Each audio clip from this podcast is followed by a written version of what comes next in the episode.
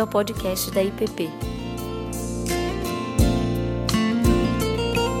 A mensagem que você está prestes a ouvir foi ministrada pelo pastor Ricardo Barbosa. Bom dia para todos. É, para aqueles que talvez estiverem, estiveram de férias, nós estamos durante esse mês de janeiro meditando sobre esse documento extraordinário da igreja, que é a carta que Paulo escreve aos discípulos de Jesus na cidade de Éfeso. Ah, um dos documentos, é, é difícil falar nesses termos, mas um dos documentos mais importantes para entendermos o lugar da igreja, da sua missão, da vida cristã, do sentido da fé e da nossa presença no mundo que nós vivemos. Hoje é a nossa quarta e penúltima meditação sobre essa carta. E como eu disse desde o primeiro domingo, nós não estamos é, meditando nessa carta na forma de uma exposição bíblica, mas procurando considerar o drama para dentro do qual essa carta nos convida. É, essa é a expressão que Timothy Gomes, um autor que temos usado é, durante esse mês, ele, ele apresenta, ou seja, para ele, Paulo nos convida para participar de um drama cósmico. Nós somos atores atuando nesse drama do Evangelho. O Evangelho nos envolve dentro de uma história, dentro de uma narrativa, dentro desse drama assumindo papéis e assumindo performances que revelam e que manifestam o triunfo de Jesus Cristo sobre o pecado, sobre o diabo e sobre a morte e os poderes que atuam no mundo. Esses principados e potestades que se manifestam no mundo e na história e que foram vencidos por Jesus, embora não foram definitivamente aniquilados. Isso acontecerá quando Jesus voltar. O que nós temos visto, e isso é importante reafirmar todos os domingos, é que Jesus, em sua morte e ressurreição e ascensão, ele vence os poderes, ele vence os principados e potestades, ele os expõe ao desprezo e triunfa sobre eles na cruz. É isso que Colossenses 2 nos afirma. Eles não dominaram a vida de Jesus. Toda a vida de Jesus, incluindo aí no final da sua vida a sua paixão, morte e ressurreição, ou seja, em nenhum momento esses poderes determinaram como Jesus deveria viver. E é por isso que Jesus os despreza, porque eles não influenciaram, não moldaram a vida de Jesus. Eles tentaram fazer isso, tentaram fazer dele um rei, assentado num trono em Jerusalém, com um cetro na mão, governando Israel como eles queriam e esperavam que um descendente de Davi fizesse. Eles tentaram, através de muitos meios, das traições, das rejeições, dos ultrajes que Jesus sofreu, mas eles não tiveram poder sobre a vida de Jesus. Mas eles seguem atuando no mundo. Essa é a imagem de Apocalipse 12. Ou seja, quando o dragão foi vencido, ele então volta-se sobre os discípulos de Cristo no mundo e procura então comprometer o testemunho de Cristo na história. Então eles continuam atuando no mundo, na sociedade, na família, inclusive na igreja. E a tarefa que Paulo nos convida é para discerni-los e encontrar formas criativas de testemunhar o triunfo de Jesus Cristo sobre eles e manifestar, como ele diz na carta, a multiforme sabedoria de Deus. É isso que ele nos convida. Ou seja, a cultura e tudo o que acontece à nossa volta, política, economia, tudo, ela não é neutra. Não é neutra. Existem aspectos bons, existem aspectos malignos, demoníacos. E a nossa tarefa, então, é discernir como que esses poderes atuam. Paulo, na carta, ele afirma, e isso eu tenho também ah, afirmado todos os domingos, é que não devemos mais andar como andam os gentios, ou seja, como andam aqueles que não conhecem Deus, não conhecem nada sobre Deus, não conhecem nada sobre a revelação de Deus. E que devemos viver, sim, como o povo de Deus, como o povo redimido, o povo restaurado, reconciliado, o povo que vive agora a realidade da nova aliança pelo poder da ressurreição de Jesus Cristo. E que devemos nos despir do velho homem ou da velha humanidade e nos revestir de uma nova humanidade revelada em Cristo. E como eu disse, o apelo de Paulo não é um apelo moralista. Então, ah, o texto de Efésios, capítulo 4, 17 a 24, Paulo diz assim: Isso, portanto, digo, e no Senhor testifico que não mais andeis como também andam os gentios. Veja como eles andam na vaidade dos seus próprios pensamentos, obscurecidos de entendimento, alheios à vida de Deus por causa da ignorância em que vivem, pela dureza do seu coração, os quais, tendo se tornado insensíveis, entregaram-se à dissolução para com avidez cometerem toda sorte de impureza.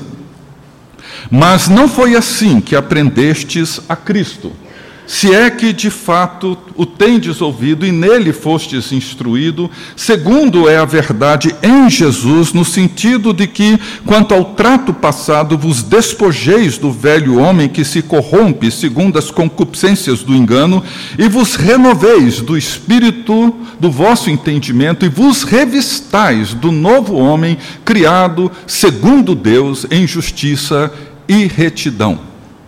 É isso. Esse é um apelo fundamental de Paulo. Não andem mais assim, andem agora como mulheres e homens que nasceram de novo, experimentaram a morte na morte de Jesus Cristo, foram ressurrectos pelo poder da ressurreição de Jesus Cristo e vivem agora uma realidade absolutamente nova e distinta de um mundo, uma cultura, uma realidade governada pelos poderes caídos. Porque enquanto os poderes deste século determinarem a forma como nós vivemos, como nós nos relacionamos, como nós trabalhamos, como nós usamos os nossos recursos, dons e talentos, nós permanecemos, na linguagem de Paulo, mortos nos nossos delitos e pecados. John Stott, ele diz que a batalha cristã, dizia que a batalha cristã é uma batalha pela mente. E esse é um tema importantíssimo na obra de John Stott. E o que Paulo deseja é que os discípulos de Jesus em Éfeso, e nós, seus discípulos hoje, tenhamos a nossa mente transformada e vejamos a realidade a partir do triunfo de Cristo. Veja o que o John Stott diz. Ele diz assim: não basta saber o que devemos ser, devemos ir além e estruturar nossa mente para isso. A batalha é quase sempre vencida na mente. É pela renovação de nossa mente que nosso caráter e comportamento são transformados. Assim, as Escrituras nos chamam, vez após vez, em relação a isso, à disciplina mental. Elas nos dizem: tudo que for verdadeiro, tudo que for nobre, tudo que for correto, tudo que for puro, tudo que for amável, tudo que for de boa fama, se houver algo de excelente ou digno de louvor, pensem nessas coisas. Filipenses 4:8. Novamente elas afirmam, portanto, se, já que vocês ressuscitaram com Cristo, procurem as coisas que são do alto, onde Cristo está sentado à direita de Deus. Mantenham o pensamento de vocês nas coisas do alto, e não nas coisas terrenas, pois vocês morreram E agora a sua vida está escondida com Cristo em Deus. Colossenses 3, 1 a 3. E mais uma vez afirmam: quem vive segundo a carne tem a mente voltada para o que a carne deseja, mas quem vive de acordo com o espírito tem a mente voltada para o que o espírito deseja. A mentalidade da carne é morte, mas a mentalidade do espírito é vida e paz. Romanos 8, 5 e 6. Domínio próprio é primariamente controle da mente. O que semeamos em nossa mente, colhemos em nossas ações. É muito importante a gente entender isso. A, as tentações de Jesus, como diz o John Stott, Jesus venceu muito antes de ser tentado, porque tudo estava aqui. Está escrito, está escrito, está escrito. A batalha foi vencida na mente, antes mesmo dele entrar no campo de batalha. E o John Stott, nesse livro dele, Crer é também pensar, ele reconhece que além do que devemos ser, precisamos reconhecer também aquilo que nós já somos. Ele diz assim: há, entretanto, uma outra espécie de disciplina mental a que somos convocados no Novo Testamento temos que considerar não somente o que deveríamos ser, mas também o que, pela graça de Deus, já somos. Devemos constantemente nos lembrar do que Cristo já fez por nós e dizer a nós mesmos: Deus uniu-me com Cristo em Sua morte e ressurreição, e assim acabou com a minha velha vida e me deu uma vida completamente nova em Cristo. Adotou-me em sua família e me fez seu filho. Pôs em mim o seu Espírito Santo, fazendo de meu corpo seu templo. Também tornou-se, tornou-me seu herdeiro e prometeu-me um destino eterno, consigo no céu. Isso é o que ele fez para mim e em mim. Isso é o que eu sou em Cristo. Ou seja, para o John Stott não basta simplesmente a gente entender e compreender certas coisas, nós precisamos assumir, nós precisamos reconhecer aquilo que já somos. Há uma expressão de Paulo que eu gosto muito na carta aos Romanos, quando ele diz assim: considerai-vos mortos para o pecado. E às vezes eu fico me perguntando o que, é que significa para mim, para você, para nós aqui, nos considerar mortos para o pecado e vivos para Deus. E eu faço uma analogia simples, eu diria que até um tanto simplória, mas talvez ela nos ajude a entender o que isso significa. No dia 1 de julho de 1978, eu dei o meu sim para Tininha, quando nós nos casamos, ela deu o seu sim para mim. Naquele dia, 1 de julho de 1978, eu morri para todas as outras mulheres e ela para todos os outros homens. É isso que o casamento significa, de maneira bem simples. Eu morri para a minha vida de solteiro, ela para a vida dela de solteira.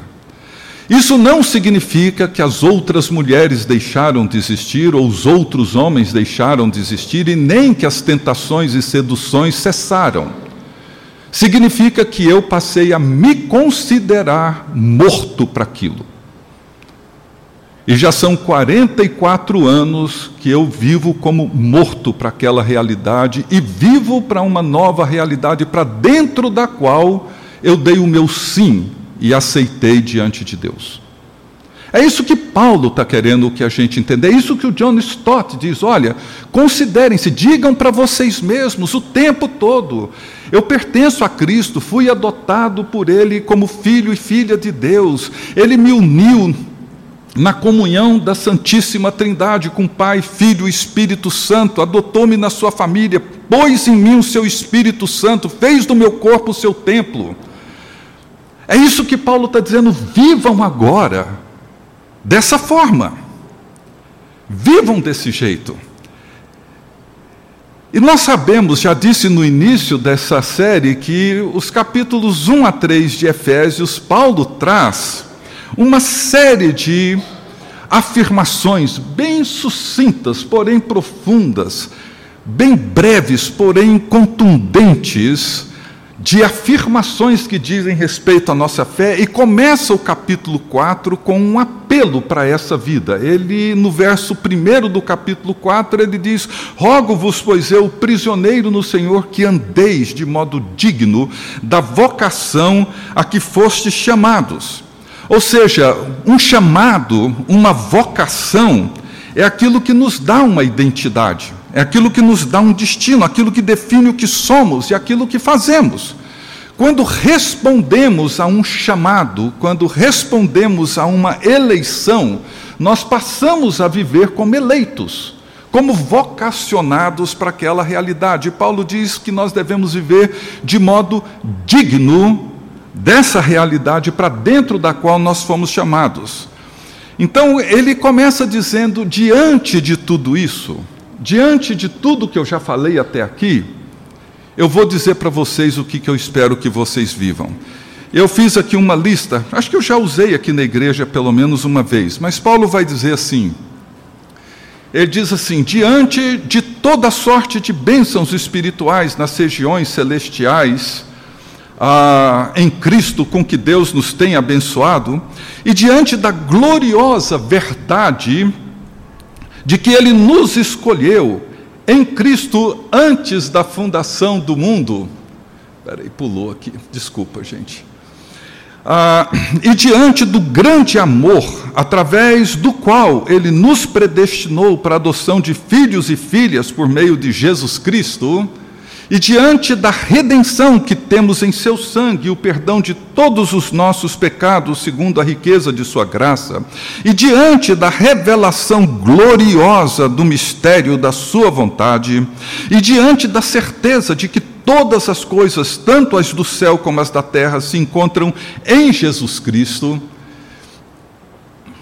e diante da promessa do Espírito Santo que cela e garante nossa comunhão eterna com Cristo, diante da suprema grandeza do seu poder, o mesmo poder que ressuscitou a Cristo dentre os mortos e que nos une a Cristo, fazendo de nós seu corpo e sua igreja, e diante da vida que agora nós, que estávamos mortos em nossos delitos e pecados, temos em Cristo por causa da sua grande misericórdia e do grande amor com que ele nos amou, e e diante dos lugares celestiais onde estamos assentados pela ressurreição de Cristo, diante da comunhão que Ele proporcionou a nós que estávamos longe dele, longe de Suas promessas e sem esperança no mundo, e diante da paz que Ele nos dá ao derrubar todas as paredes de inimizade que nos separam, Diante do poder do Evangelho, que fez de nós homens e mulheres novos, abrindo-nos o acesso ao Pai pelo Espírito Santo, diante da presença de Jesus, a pedra angular sobre a qual a sua igreja é edificada como um santuário dedicado a Deus, e diante da verdade de que todos nós, independente de raça, idade, somos em Cristo herdeiros de Deus, membros de um mesmo corpo e participantes das promessas em Cristo, Cristo, diante da multiforme sabedoria de Deus revelada à igreja e testemunhada aos principados e potestades, diante da presença de Cristo em nossos corações, realizada pelo seu Espírito no interior de cada um de nós, diante da compreensão do amor de Deus que excede todo entendimento, e diante da plenitude de Deus que nos envolve, diante daquele que é poderoso para fazer infinitamente mais do que tudo quanto pedimos ou pensamos, conforme o seu poder que opera em nós, e diante da glória oferecida a Deus na igreja e em Cristo Jesus por todas as gerações e para todo sempre, diante de tudo isso, eu vou dizer para vocês o que eu espero de vocês. Rogo-vos, pois eu, prisioneiro de Cristo Jesus, que andeis de modo digno da vocação a que fostes chamados. Veja, o apelo de Paulo é sustentado nesse conjunto imenso de verdades já realizadas e conquistadas em Cristo Jesus. Não são coisas que irão acontecer, elas já aconteceram. Paulo diz: olha, isso tudo já foi feito. Por isso que o apelo de Paulo é esse: Vivam Vivam de modo digno. E a dignidade, ela não diz respeito a tornar-se, a nós nos tornarmos dignos do Evangelho, não. É viver de tal maneira que a dignidade intrínseca do Evangelho seja demonstrada, vivida, apresentada, manifestada por nós. É isso que Paulo fala: olha, tudo isso que Cristo fez é incomparável. Não existe nada na história da humanidade, nunca existirá nada comparável com aquilo que Cristo fez. Portanto, vivam de tal forma que a vida de vocês demonstrem, revelem, mostrem no mundo, na sociedade, na cultura, na família, em todos os lugares, a beleza, a dignidade, a nobreza, a grandeza, a majestade daquilo que Cristo fez.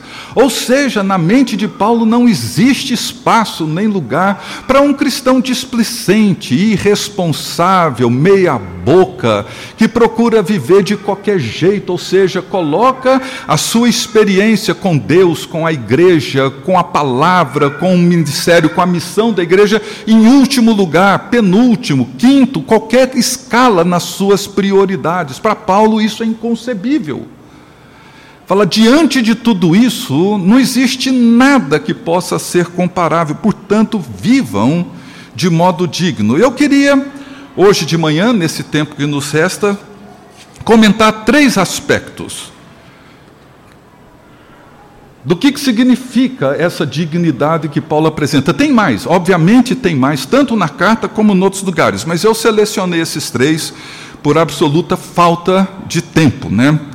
Ah, o primeiro, claro, é unidade. Essa é a primeira conclusão que Paulo chega. Ela é óbvia. Ela é óbvia. Paulo diz: olha, diante de tudo isso que Cristo fez, o que se espera do povo de Deus, dos discípulos de Cristo, é que eles entendam que eles são povo de Deus. Ou seja, o apelo ou a exortação de Paulo não é para nós criarmos a unidade. Deus, o Criador, por meio de Jesus Cristo, seu Filho, já fez isso. Nós não criamos unidade. Não se trata de tomar cafezinho lá embaixo, abraçar, dizer paz do Senhor. Não. Podemos fazer tudo isso, nada contra. Mas nós não criamos unidade, nem mesmo através, ou sobretudo através dos meios artificiais que tentamos criar a unidade.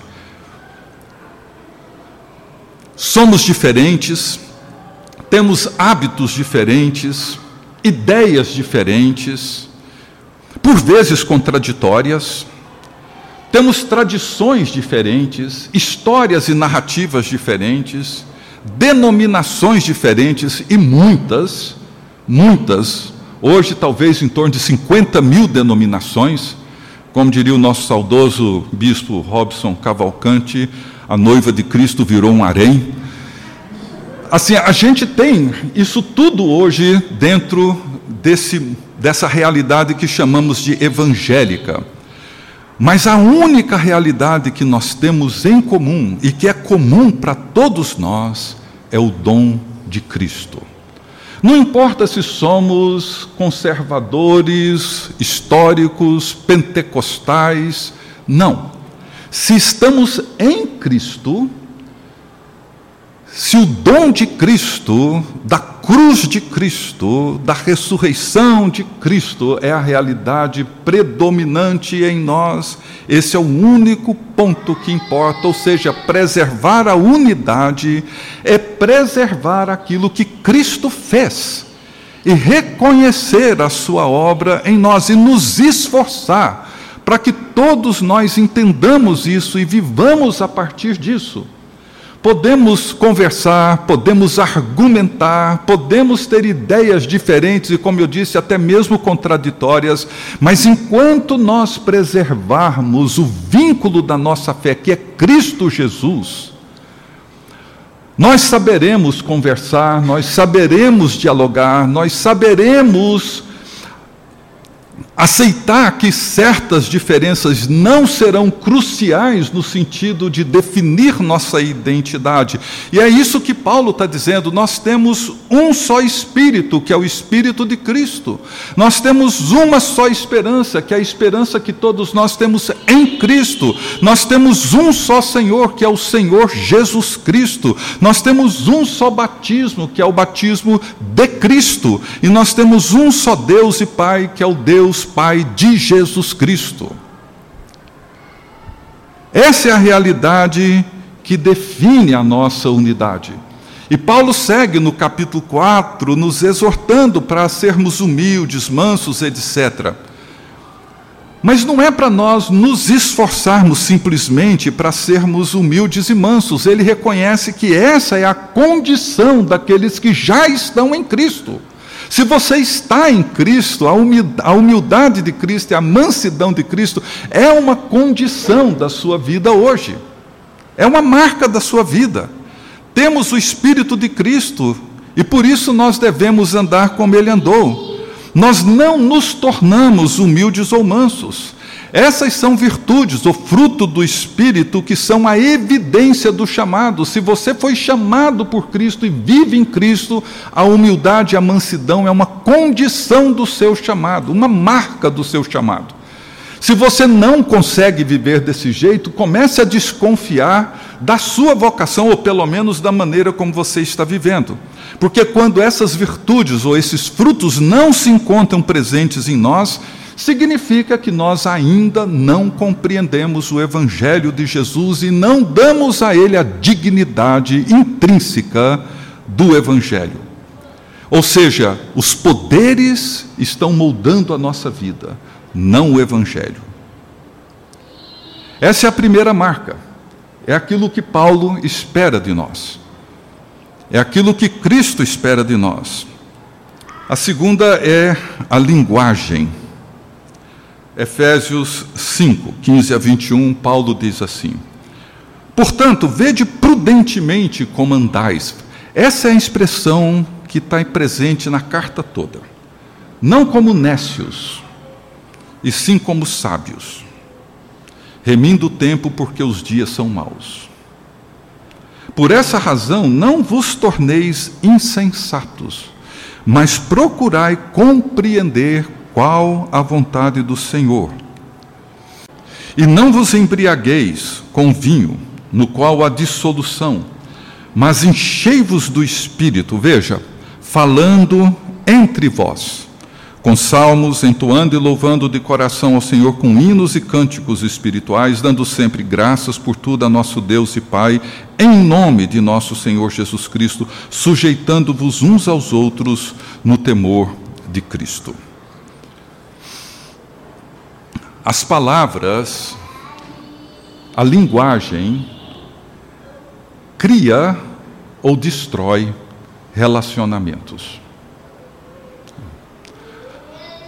O mundo foi criado pela palavra de Deus, recriado pela palavra encarnada de Deus, em Jesus Cristo.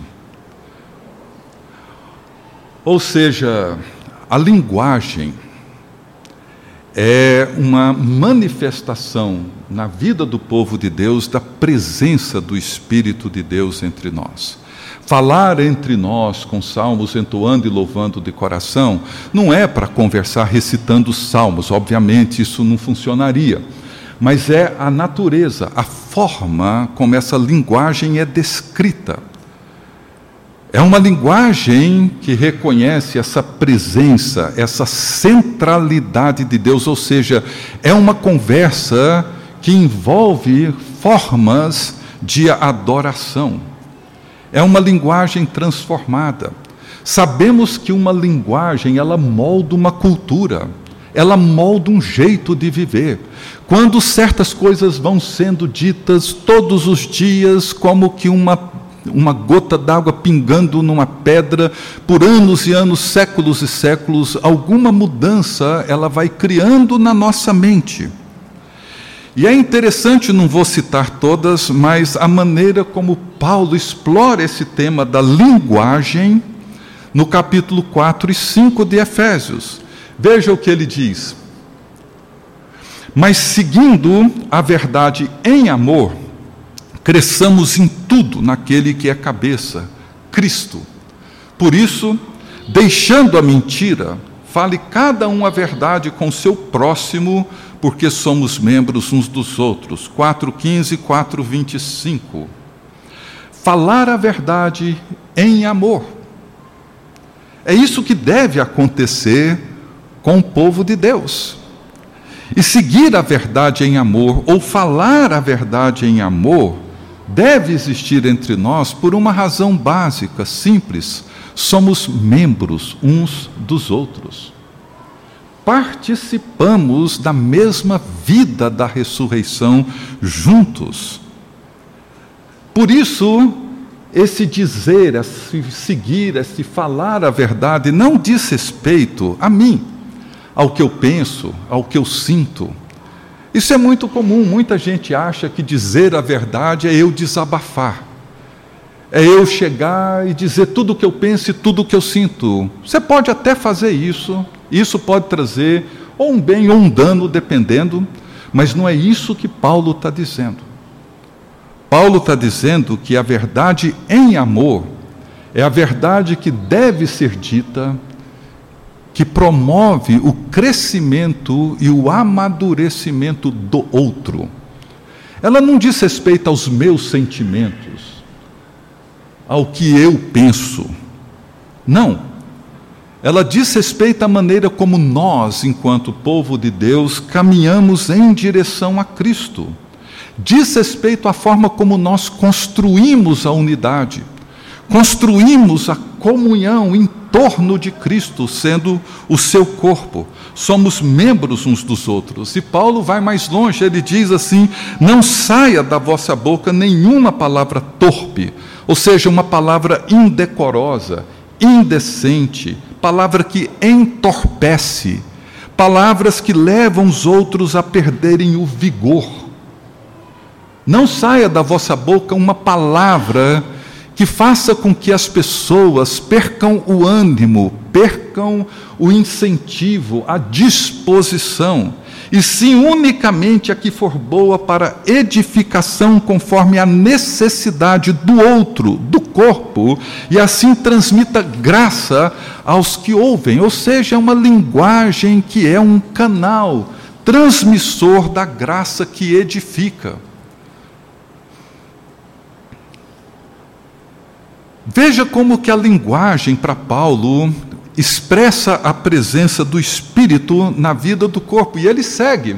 E ele diz assim: longe de vós toda amargura, cólera, ira, veja, gritaria, blasfêmias, malícia, palavras ambíguas, de sentido duplo Antes, sede uns para com os outros benignos, compassivos, pacientes, perdoando-vos uns aos outros, como também Deus em Cristo vos perdoou. Longe de vocês amargura, raiva, ira, gritaria, cólera. Por quê? Porque tudo isso diz respeito a mim, nunca ao outro diz respeito ao meu ego ferido, às minhas ideias contestadas, ao meu jeito criticado. Diz respeito a mim. Paulo está dizendo: não, vocês morreram, entendam, vocês morreram com Cristo. Vocês agora precisam viver a vida da ressurreição, e a vida da ressurreição diz respeito ao outro.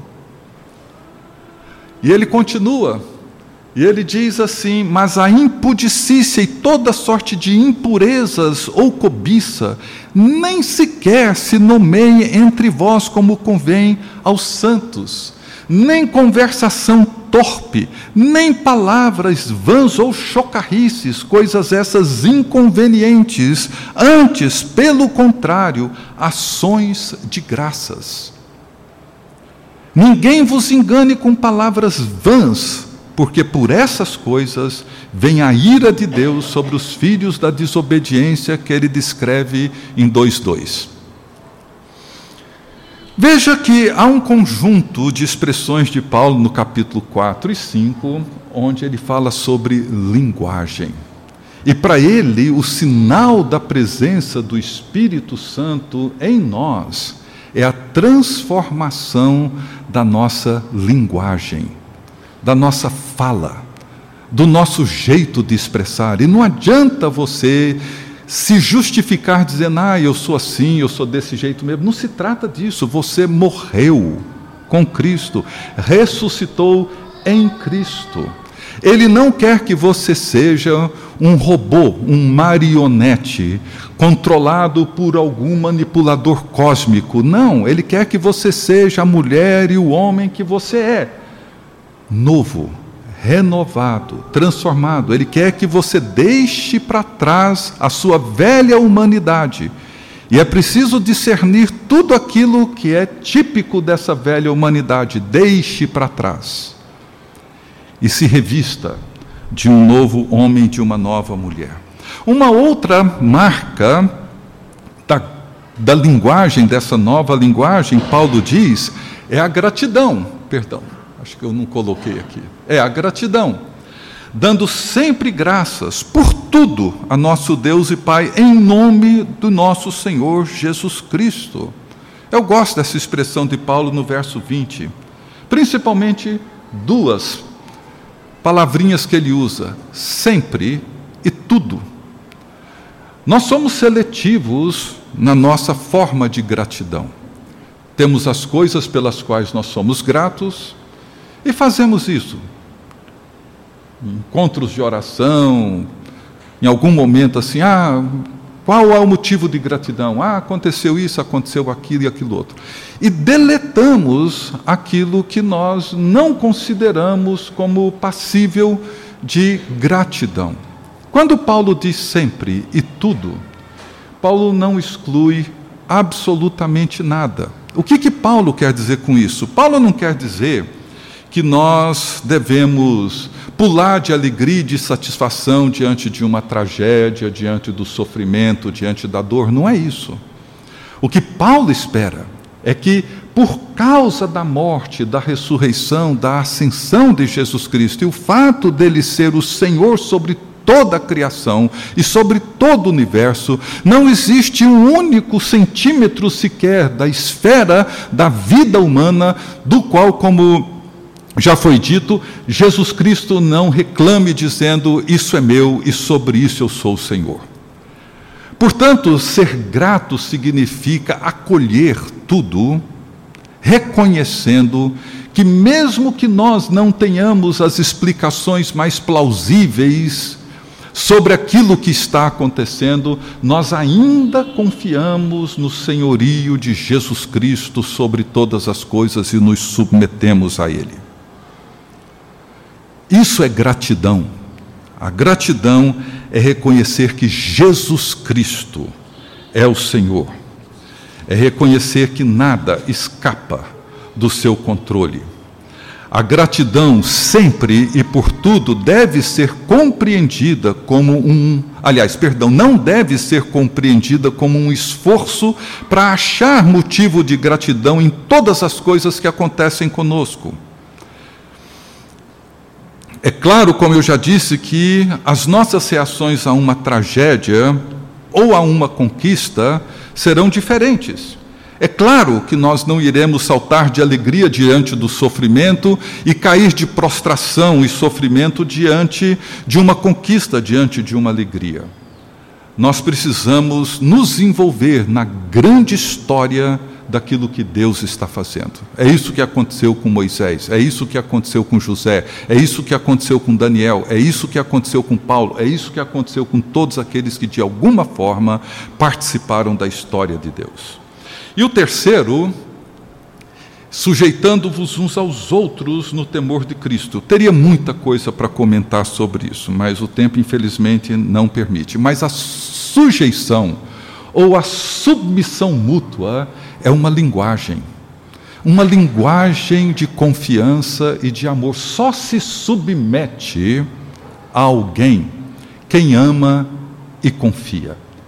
A resistência humana a isso nasce da desconfiança e do medo, nunca da confiança e do amor. Por isso que Paulo diz que nós nos sujeitamos ou nos submetemos no temor de Cristo. Porque o temor é a linguagem que nos ajuda a reconhecer e responder à santidade de Deus. Por isso que é a sentença básica do Velho Testamento, é a atitude apropriada para responder ao caminho de Deus porque nos ajuda a entender que Deus, o Deus bíblico, não pode ser domesticado. Nós nos submetemos uns aos outros por causa de Cristo, por causa daquilo que Deus está fazendo. O reverendo Peterson ele diz que o Espírito Santo é a presença do mistério divino, aquilo que não vemos, a invisibilidade que proporciona relacionamentos visíveis. Ele diz que muito do que a igreja é, nós não vemos. Não vemos os lugares celestiais, mas estamos agora assentados lá. Quando as pessoas são batizadas, estão sendo levadas para esses lugares celestiais. Não vemos o poder da ressurreição, mas é Ele que nos torna novas criaturas. As orações são apresentadas a Deus, não vemos Deus as recebendo, não vemos o cálice de Deus sendo despejado sobre a terra, mas ele está acontecendo todos os dias, todas as horas. E quando a mesa da comunhão da Eucaristia é aberta à comunhão, cria em nós um vínculo que nós não percebemos, não vemos, mas que o Espírito Santo faz. Por isso, o temor é o princípio que nos ajuda a entender e responder a esse chamado à mútua sujeição. Temor é um complemento indispensável. A sentença é no temor de Cristo, ou seja, como que nós superamos diferenças culturais, pessoais e seguimos crescendo em direção a Cristo. O que Paulo sugere aqui não é um tipo de ajuste social, psicológico. O que ele propõe é uma nova forma de relacionamento, no temor de Cristo. É assim que deve ser. Portanto, todo relacionamento do cristão, seja na família, no trabalho, na igreja, é redefinido em relação a Cristo. Não é a cultura com seus poderes que determina nossos relacionamentos, mas Cristo. A medida é em Cristo. E por fim, relacionamentos. Paulo, ele coloca aqui, principalmente no capítulo 5, dos versos 22 em diante, até o capítulo 6, verso 9, ele coloca algumas áreas de relacionamento, certamente aquelas nas quais nós passamos a maior parte do nosso tempo. A família e o trabalho. Ou o relacionamento conjugal, o relacionamento dos pais com os filhos e o relacionamento nosso no ambiente de trabalho. Olhando para a família, nós podemos olhar esse gráfico aqui. A nossa tendência, às vezes, perdão, acho que pulou um, isso. A, a família romana, no primeiro século, e Éfeso, embora fosse uma cidade grega, mas ela já estava sob o domínio romano há mais de século naquela época. Na Constituição Romana não havia um único artigo que protegesse mulher, filhos e escravos. Nenhum. Havia a figura do patrono, que era um senhor, Tipo aqui no Brasil, no século XIX, XVIII, os senhores de engenho, aqueles senhores, os coronéis, eles eram donos de tudo aquilo ali. Então, o patrono era, sobre esse patrono encontravam-se os animais falantes, isso envolvia a esposa, os filhos, as concubinas, os empregados, os escravos, os servos, os animais não falantes, e aí eram os bois, as vacas, os cavalos, etc., e os seus bens, o seu patrimônio. A estrutura romana era assim. Esse patrono, ele poderia se desfazer de um filho, entregá-lo para ser escravo, ou mesmo sacrificá-lo, caso ele não quisesse aquele filho, sem nenhuma consequência legal. O mesmo ele poderia fazer, claro, com o escravo e com a sua esposa. E ele era o cabeça de toda essa estrutura. Nós temos uma tendência de olhar para esse texto em três blocos distintos. É uma forma de ler. Ou seja, no primeiro bloco nós encontramos a relação marido e esposa. Paulo começa: mulheres sejam submissas aos seus maridos, porque o marido é o cabeça, etc, etc. Depois, no capítulo 6, ele vai falar de um outro nível de relacionamento que são os pais e os filhos, até o verso 4. E depois, do 5 até o 9, ele vai falar sobre o relacionamento dos senhores com seus escravos ou servos. Mas eu queria sugerir um outro jeito da gente ler esse texto. Ler esse texto da seguinte forma: o elemento comum nesses três blocos é o homem. Eu penso que Paulo estava se dirigindo prioritariamente ao homem. É curioso que a gente geralmente foca a nossa atenção na esposa, nos filhos e nos servos. Mas Paulo está se dirigindo prioritariamente ao homem. Homem é o elemento comum na relação com a esposa, com os filhos e com os escravos. Inclusive no verso 4 do capítulo 6, Paulo vai dizer: E vós, pais, não provoqueis vossos filhos a ir. Esse pais é pater, é masculino, não é pais no sentido genérico, pai e mãe. Ele está se referindo ao homem. Por quê? Porque no Império Romano, esse homem, senhor de tudo, ele não se envolvia. A criança, na sua primeira infância, era entregue aos cuidados da mãe. Quando crescia um pouco, era entregue aos escravos filósofos, eram escravos pagos, mas eles eram os tutores. Eu estou falando de uma família de classe A, na, na, na Roma antiga, depois, na adolescência, eram entregues aos gladiadores para serem treinados na esperança de virarem generais e grandes oficiais dentro da estrutura do Império Romano. O pai não tinha nenhuma obrigação em fazer absolutamente nada em relação aos seus filhos. A mulher, da mesma maneira, como ele tinha poder absoluto, ela não tinha outra alternativa senão sujeitar-se completamente a ele, caso contrário, ela poderia ser, poderia, ele poderia mandá-la embora, a família não a receberia de volta, o único caminho seria a prostituição, provavelmente. E os escravos, obviamente, não precisa nem explicar. E essa era a estrutura, ou seja, Paulo, então, aqui, ele está chamando esse homem e dizendo para esse homem como é que deve ser o seu relacionamento agora que ele é uma nova criatura e que vive uma nova humanidade, como que ele deve viver.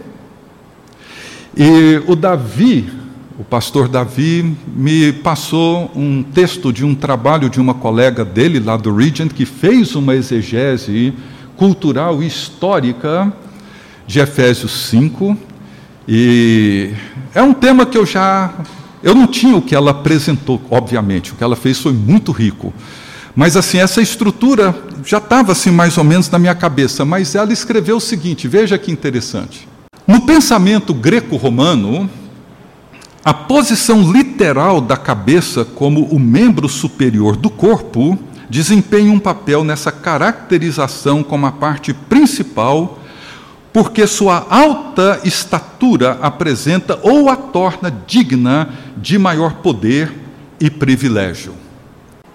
Uma vez que governantes ou chefes eram considerados os mais cruciais para a sobrevivência da sociedade, os indivíduos foram chamados a desistir de suas vidas para proteger seus líderes, visando um bem maior. Por exemplo, Sêneca, Sêneca foi um conselheiro de Nero. Nero foi o imperador romano que acompanhou que Paulo viveu a última fase do seu ministério, por volta, imagino que de uns 10 anos.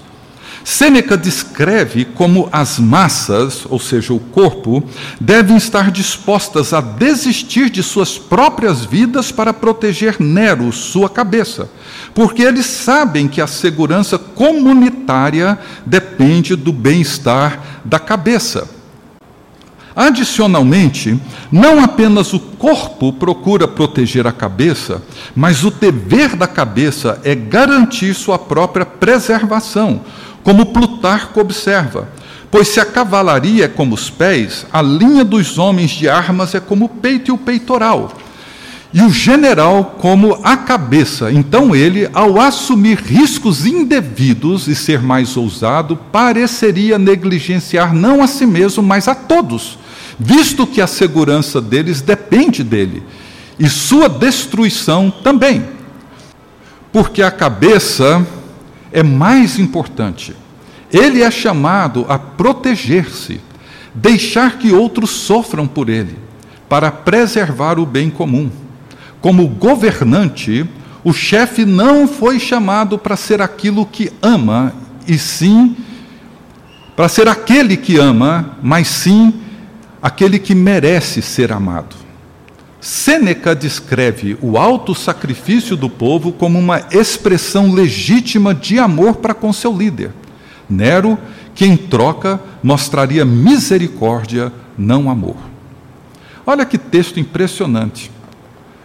Ou seja, o cabeça era o imperador, era o general, de quem toda a segurança e bem-estar do império dependiam.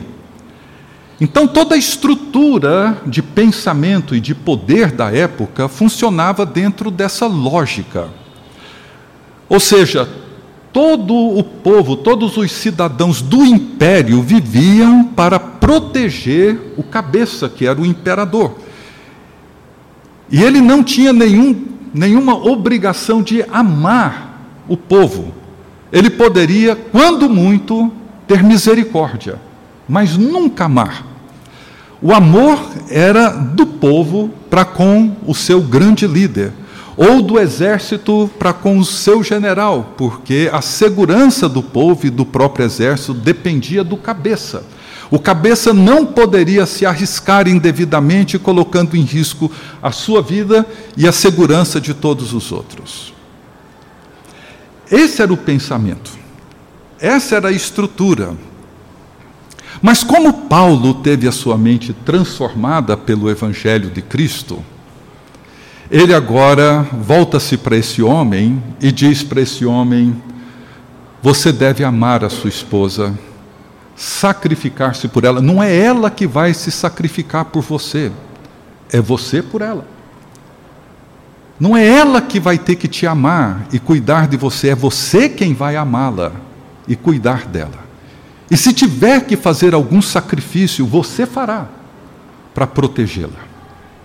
Veja que Paulo usa a mesma imagem, mas inverte a lógica do poder. É claro que Paulo não iria propor para escravos, para a esposa, para os filhos se rebelarem. Não é essa a ideia, muito pelo contrário, é por isso que ele começa falando sobre a importância da mútua sujeição.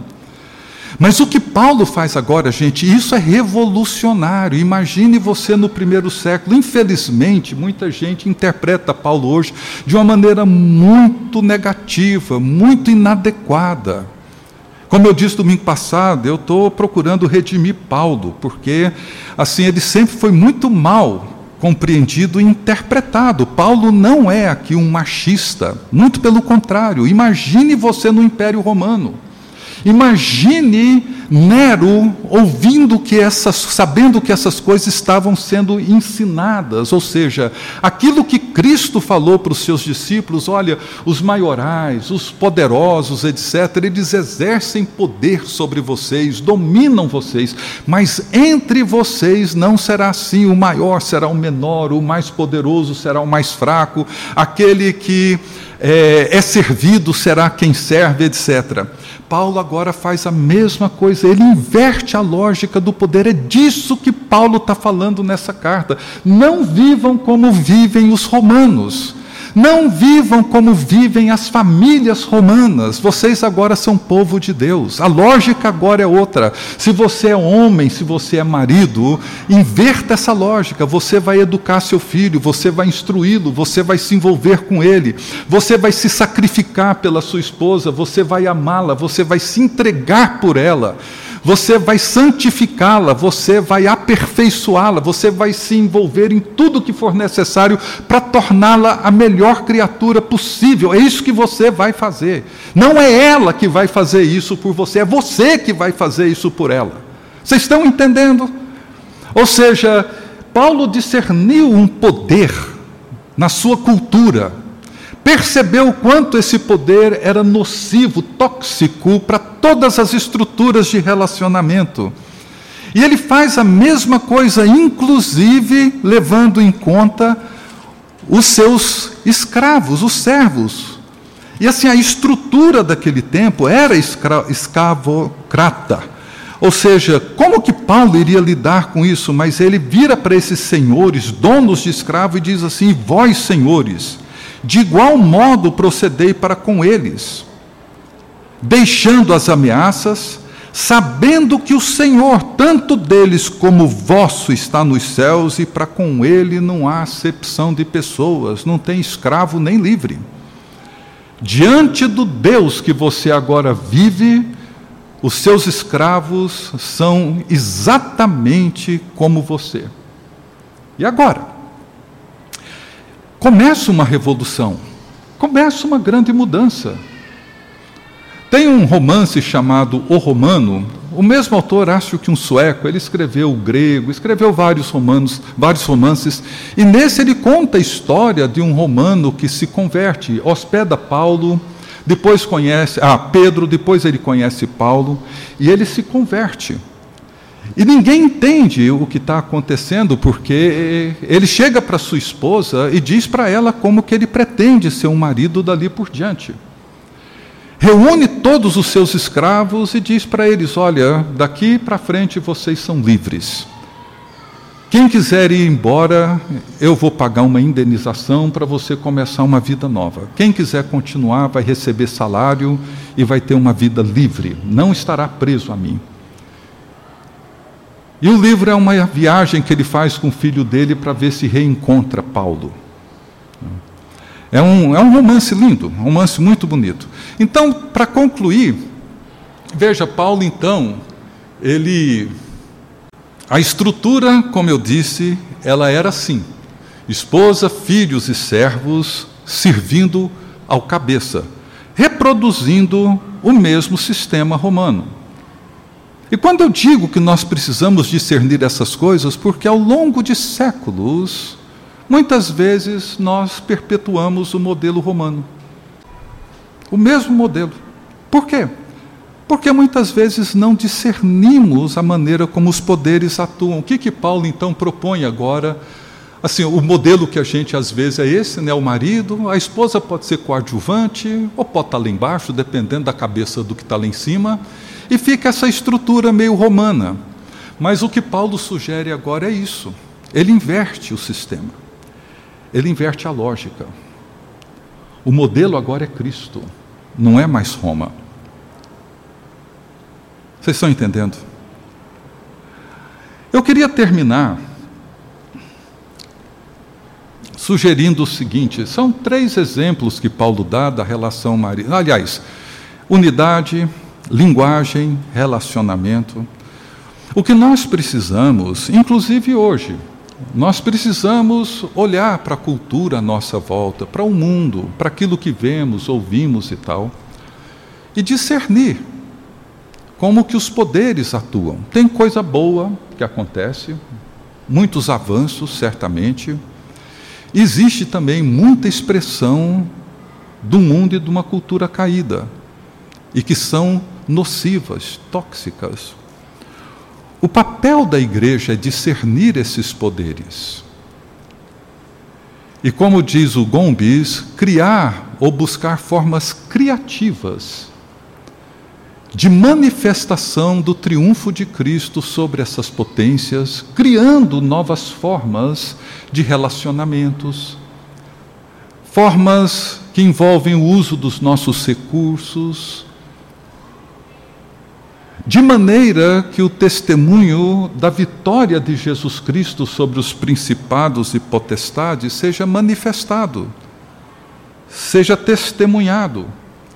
É por isso que Paulo, acho que muita precisão, escolhe esses, esses espaços, né?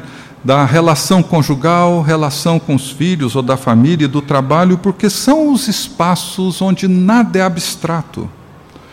As pessoas com quem passamos a maior parte do tempo, nosso cônjuge, nossos filhos, nossos colegas de trabalho, são os que mais sofrem, ou não, com a nossa vida. Ou seja, sofrem com a nossa imaturidade ou são enriquecidos com a nossa maturidade. Ou seja, são nestes espaços que nós podemos compreender e viver aquilo que Paulo nos chama para andar de maneira digna do Evangelho. Esse é o texto que o Daniel leu no início aqui em Filipenses. Andem de modo digno do Evangelho. A palavra que Paulo usa ali é andem como cidadãos do Evangelho. Vocês têm uma cidadania brasileira, vivem em Brasília, mas vocês têm uma outra cidadania, que é a cidadania do Evangelho. Vivam como cidadãos da polis do Evangelho. Para que a dignidade e a beleza do Evangelho seja testemunhada. Bom, teria algumas outras coisas a mais, mas acho que aqui o horário já esgotou. É, eu queria deixar esse tema assim em aberto, não no sentido aberto assim, como quem não quer concluir nada, não. A ideia que Paulo sugere, a exortação que Paulo propõe é o seguinte: como que você, homem, mulher, jovem, como que você pode manifestar a dignidade do evangelho no seu trabalho? Como que você pode manifestar a dignidade do evangelho na sua casa? Como que ao invés de desempenhar performances e papéis que foram impostos a você por uma cultura dominante, você pode romper com essa cultura e desenvolver papéis e performances que são mais coerentes com o Evangelho de Jesus Cristo. Veja que Paulo está enfrentando uma cultura poderosíssima do primeiro século. Escravidão, estrutura social, extremamente poderosas. E Paulo não está preocupado em fazer uma grande mudança universal, não. Ele começa dentro de casa. Mas quatro séculos depois, o Império Romano desaba. Não é rápido, demora mas são performances que mudam a estrutura. Portanto, unidade, linguagem, relacionamentos. Três esferas que precisamos manifestar o nosso desprezo aos poderes desse mundo e viver uma nova performance de acordo com o Evangelho. Na próxima aula, que não será no domingo que vem, eu tenho que celebrar um casamento. Nós vamos então concluir com a parte final da carta que Paulo coloca de uma maneira assim magnífica, quando ele introduz a parte final dizendo que a nossa luta não é contra a carne, não é contra o sangue, mas contra principados e potestades, contra os dominadores deste mundo tenebroso nas regiões espirituais do mal. Ou seja, Há uma, há uma luta cristã, ininterrupta. Mas se nós não tivermos consciência dela, seguramente naufragamos. Se formos, formos inocentes para dentro dela, ela seguramente nos engolirá. Que Deus abençoe. Se alguém tiver alguma pergunta, acho que a gente tem algum tempo para isso, não sei. Se quiserem depois me escrever também, fiquem à vontade. O Mário tem lá um microfone. Quando você falou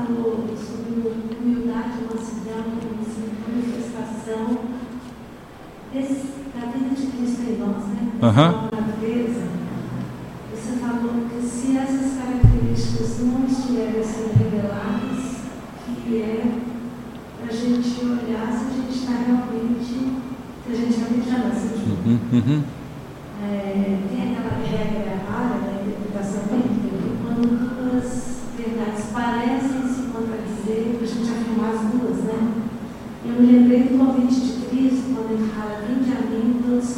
cansados e sobrecarregados, e eu pensava que era tomai sobre vós o meu jugo.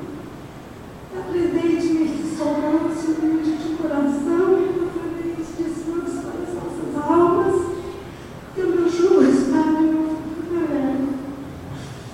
Eu entendo essa figura, assim como o boi que está acostumado a arar, boi velho, maior, pesado, usava um jugo, eles colocavam o boi novo que ia ser treinado, novinho, junto com o que tinha um passo mais denso, mais firme. Eu entendo Cristo como essa figura, esse nosso pedagogo, que tem o passo certo, e a gente baixar a cabeça e ir para ele, ficar debaixo desse jugo. A gente que é esse que quer andar rápido, quer fazer segundo a nossa cabeça, aprender o passo dele. E nesse passo de andar com ele, sendo treinado, somos segurando essa verdade. Eu queria que você falasse dessas duas realidades bíblicas, por favor. É, Deise, é, o Dallas Willard ele diz que a graça de Deus é o oposto de mérito, não de esforço. É, ou seja, nós não temos mérito, mas o esforço é requerido. O que Paulo diz é: esforçai-vos diligentemente por preservar, ou seja, há um esforço, há um trabalho que é requerido. Que trabalho é esse? Esse trabalho envolve aceitar o jugo de Cristo, envolve nos submetermos a Ele. Esse trabalho, obviamente, envolve a comunhão, a comunhão dos santos e a comunhão de Cristo, envolve todas as disciplinas espirituais necessárias, ou seja, há um trabalho a ser feito. A graça de Deus, ela é sempre ativa e passiva. Ela é passiva no sentido daquilo que Jesus disse em João 15, que sem mim nada podeis fazer, ou seja, todo o nosso esforço sem Cristo é absolutamente inútil, mas ela é ativa, porque se eu não pegar o carro e vir aqui no domingo de manhã, nenhum anjo vai me trazer aqui voando. Então, isso eu tenho que fazer. Se eu não abrir a Bíblia para ler, se eu não me colocar de joelhos diante de Deus, ninguém vai fazer isso por mim. Bom, então, assim, dito isso, o que Paulo está dizendo, e, ou seja, humildade, mansidão, domínio próprio, etc., é fruto do Espírito Santo. Ou seja, não são virtudes estoicas que nós procuramos desenvolver por nós mesmos e por nossa própria conta e esforço. Ou seja, podemos desenvolver virtudes assim de maneira bem estoica, mas são apenas virtudes, não aquilo que é de Cristo. Portanto, quando Jesus diz: Vinde a mim, ele diz: aprendei de mim. Ele não está dizendo para aprender com qualquer outro, não. Aprendam comigo e de mim, porque eu sou. Né?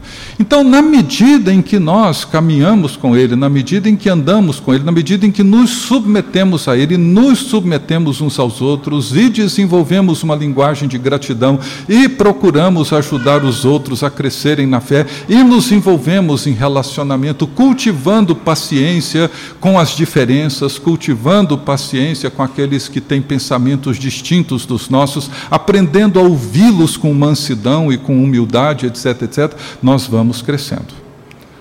Ou seja, esse fruto do Espírito vai se manifestando. É fato que, quando essas coisas não estão presentes em nós e não estão em nós crescendo, como 1 Pedro diz, é um sinal de preocupação, é um sinal amarelo de que alguma coisa pode estar indo muito errado muito errado. Eu preciso me perguntar se estou em Cristo ou se estou vivendo por minha própria conta. Porque se eu estou em Cristo, essas coisas precisam ir acontecendo. Não acontecerão de uma vez só e eu vou morrer sem vê-las totalmente realizadas em mim. Mas uma vez que eu estou em Cristo, é preciso que esses sinais da presença dele em nós se manifestem no mundo que nós vivemos e nos relacionamentos que cultivamos. Tá? Mais alguém? Bom dia, pastor Ricardo. Bom dia, Marco. É, pensando na estrutura da, da família atual e o papel do homem, Uhum. é porque as análises de Paulo elas são realizadas muito pensando no papel do homem, marido. É, e a sua esposa, a sua, a sua abordagem também foi nesse sentido. E eu falando como homem, marido, é, pai, avô, é, eu queria assim, uma, ver o que, que você pensa sobre isso. Eu acho que nós homens hoje estamos, eu falo por mim, tá? e pela experiência que eu vejo, frouxos. Né? Não cristãos ou não tão cristãos como deveríamos ser. E eu acho que isso tem repercutido na sociedade, de uma forma geral. É, uma das coisas que eu percebo como indicador disso que eu estou falando são os próprios, o poderoso chefinho. Uhum. Um, um indicador, é um dos indicadores. É, eu amo meus filhos, amo meus netos, amo minha esposa, né? É, mas eu acho que nós estamos deixando um pouco o nosso papel que deveríamos fazer como homens. Eu acho que ele ainda continua tendo um papel relevante, o que dá mais peso sobre os homens, traz mais peso sobre os homens. Né? Isso tem trazido uma certa distorção na sociedade. É um comentário que eu ouvir. Não, muito bom, Marcos, muito bom. Que bom que você trouxe isso.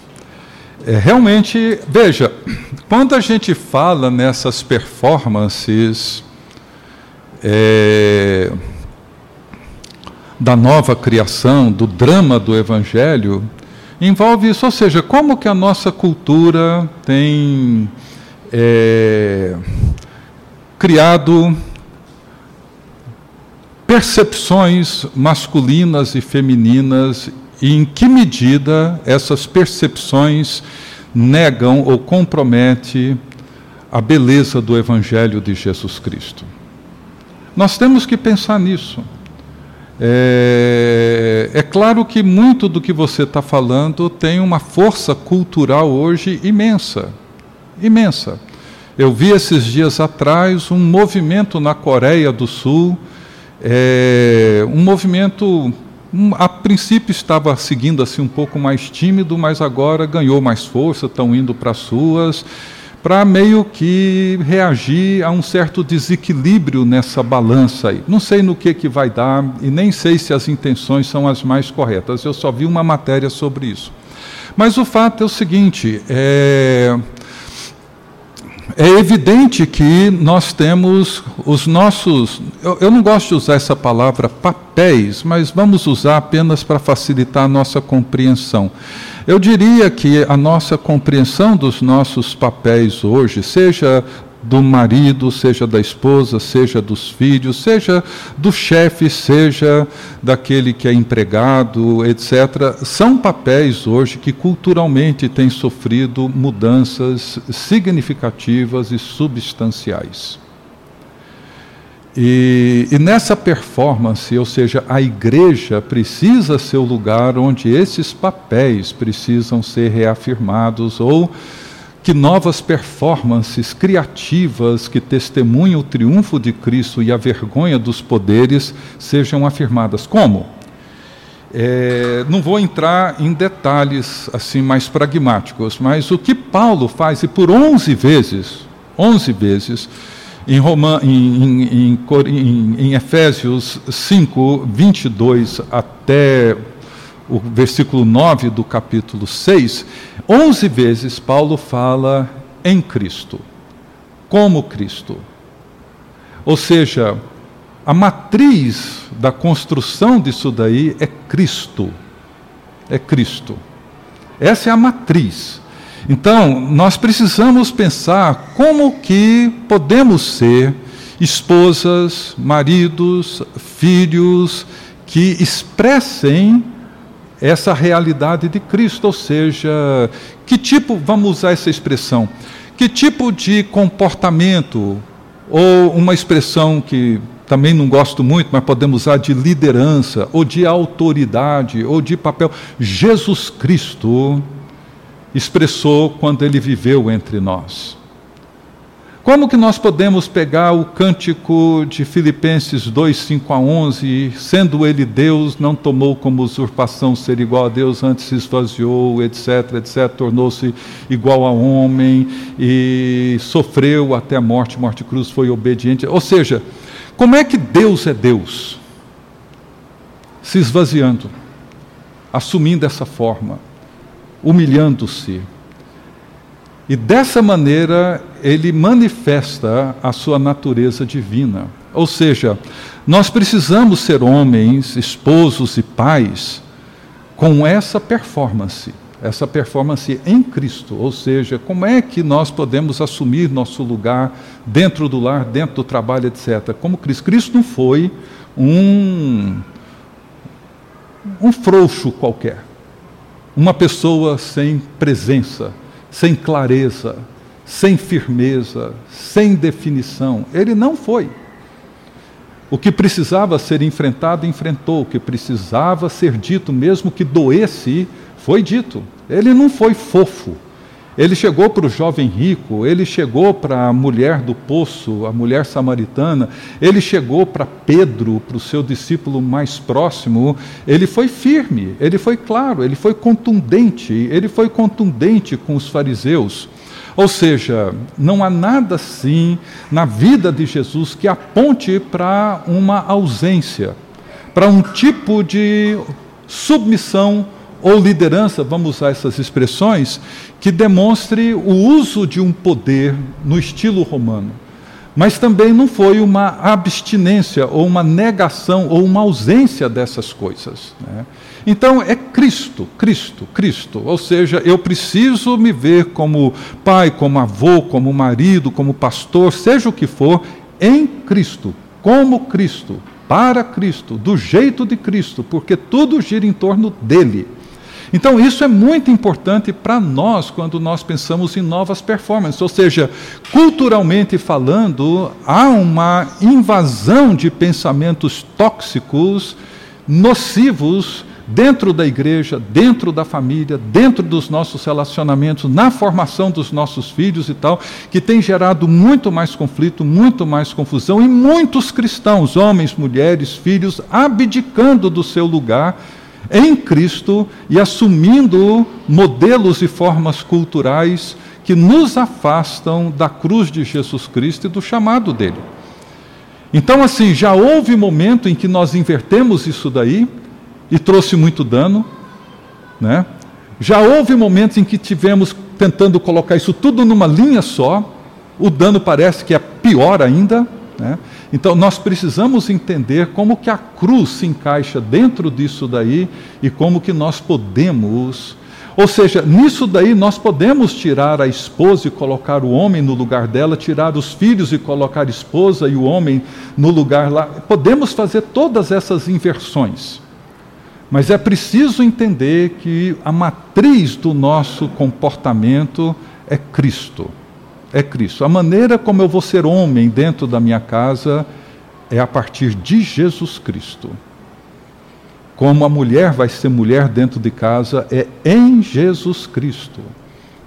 E eu vejo muita coisa assim acontecendo.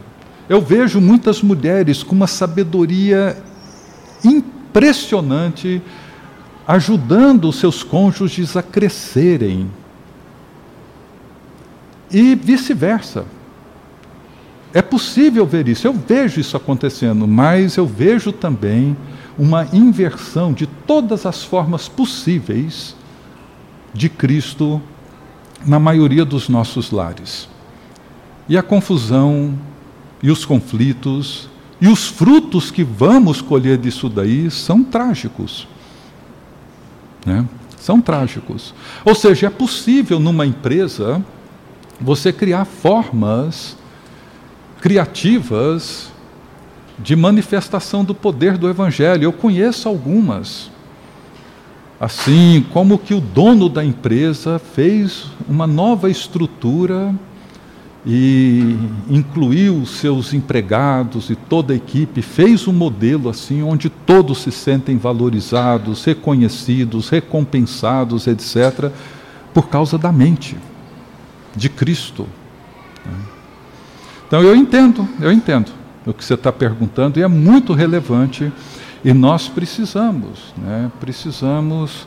Eu, eu já vi muitos lares se desfazendo e, e os problemas não foram violência física, nem, nem adultério, muitas vezes foi um cansaço de cônjuges que nunca compreenderam e nunca quiseram assumir seu papel no drama do Evangelho. E homens ou mulheres cansam. Né? Cansam. Né? Lamentavelmente.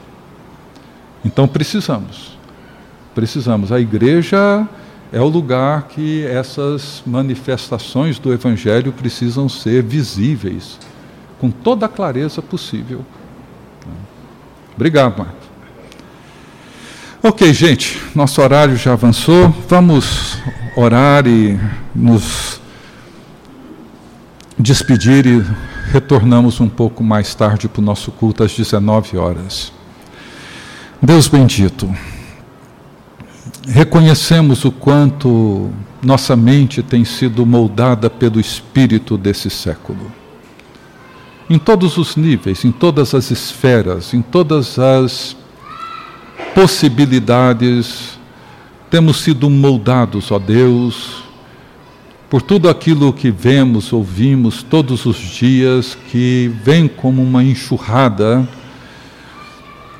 alagando e tomando conta de todos os espaços, muitos deles ainda vazios na mente e no espírito humano. Oramos, ó Deus, para que o teu povo seja teu povo. Seja teu povo, ó Deus, que vive não mais como vivem aqueles que não te conhecem, nada sabem sobre o Evangelho, mas vivam como quem conhece e como quem atua no mundo testemunhando o triunfo de Jesus Cristo sobre os poderes, expondo esses poderes ao desprezo, manifestando a sabedoria de Deus no meio de todos os principados e potestades. Abençoe, ó Deus, o teu povo, a tua igreja. É o que nós pedimos. E guarde-nos no restante desse dia, no nome de Jesus. Amém. Você acabou de ouvir o podcast da IPP. Para saber mais, acesse nossa página em www.ippdf.com.br.